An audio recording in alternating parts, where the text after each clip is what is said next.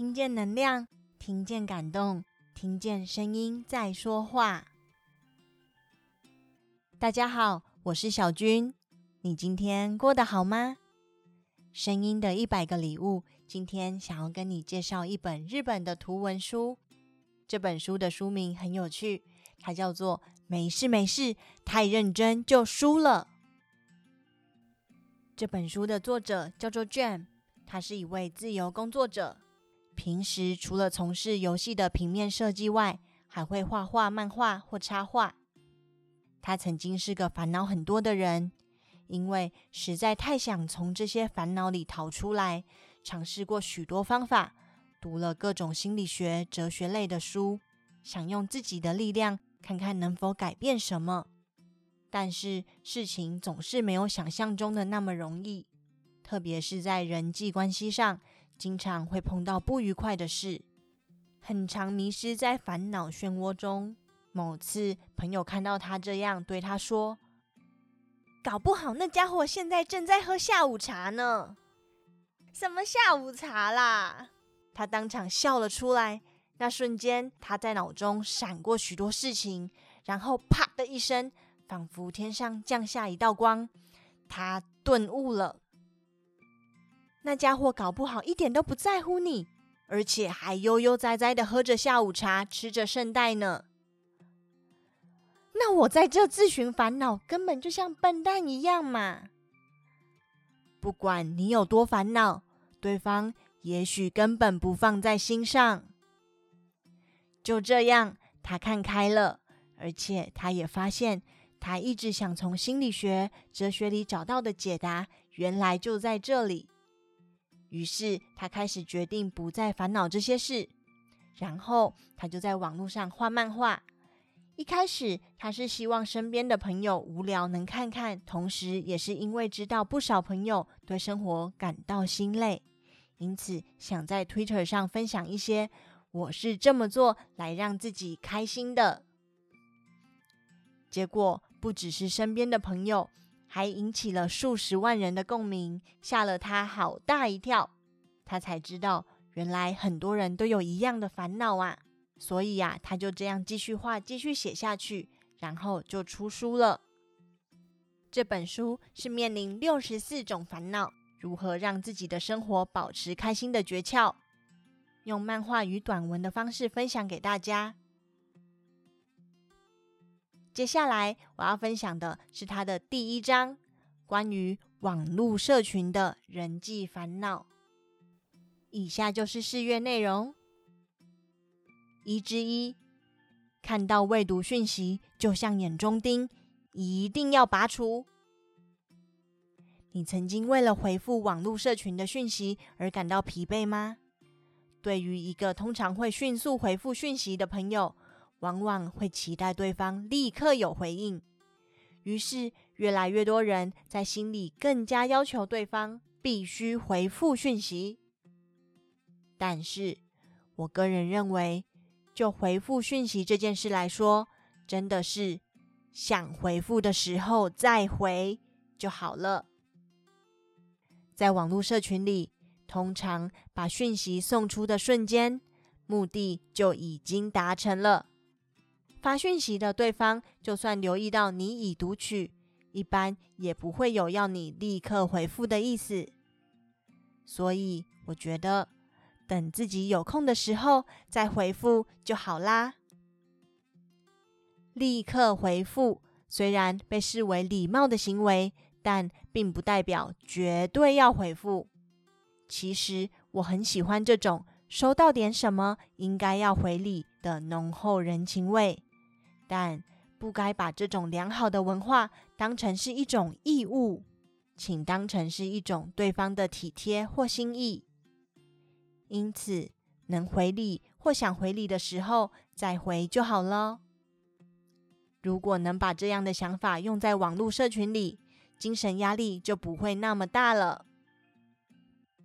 小提醒：不用马上回复网络社群的讯息。一之二，受不了被已读不回，觉得对方一定是故意的。像 Line 或 Messenger 这类软体，只要读了讯息，荧幕上就会显示已读，马上就可以知道对方是否已经读了讯息。虽然是很方便的一件事，但反过来说，如果明明显示已读，对方却迟迟不回复的话，你是否会觉得我的讯息被他无视了？他根本不想理我了，这样吗？会因为他人而感到焦躁不安的原因，是人往往拿自己做得到的事当做基准。直接套用在对方身上，例如自己处在时常可以看手机的环境下，一个本来就常回复讯息的人，可能会想：我就做得到，为什么他会没办法呢？虽然近数十年来，我们使用的工具以惊人的速度不停的在进化，但不管我们的工具变得多么方便。使用这些工具的人依然是人类啊，也是会有人在想看手机的时候才看，也有比较喜欢直接对话而非用文字表达的人。所以，当你从对方那里得不到你想要的讯息回应时，不妨想想，即使工具进化，但人们的习惯不一定要跟着工具一起改变。这样想。或许心情会好一点哦。小提醒：工具虽然随着时代进化了，但人们的习惯不一定要跟着改变。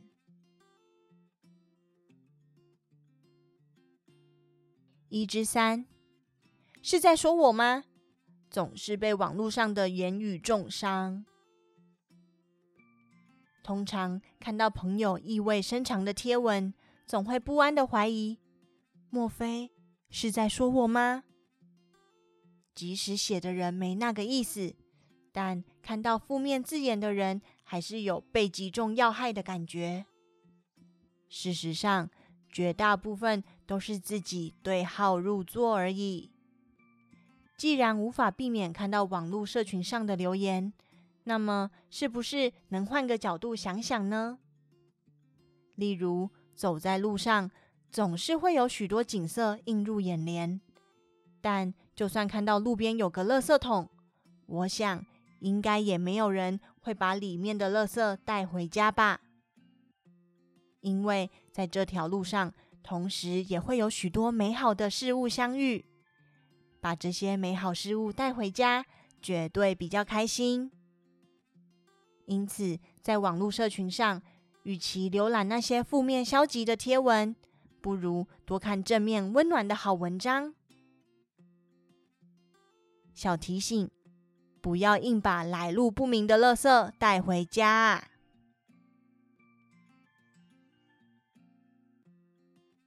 一之四，莫名其妙被封锁，我被讨厌了吗？网络社群虽然让人与人的连结变得简单。但反过来说，也让人与人的疏离变得容易。突然觉察自己被封锁，或发现自己追踪人数变少时，就觉得自己被对方拒绝了，觉得被讨厌了，常常会因此感到失落。过去我的朋友曾经被盗过账号，那时我就想到了一个转换思考的方式。网络社群其实时常会因为系统问题，或只因为你一不小心按错按键等这些意想不到的理由，而让你突然失去某个朋友，并非是因为你们的相处有什么问题。如果真是因为相处沟通上有问题，导致某个朋友从好友名单消失了，那就等到真正了解原因之后，再来想办法就好。因此，之后发现类似事情时，先别乱猜想原因或感到不安。总之就先认定他应该是被盗账号了吧这样心情就会好一点。小提醒如果发现失去某人的联络方式先认定他被盗账号了。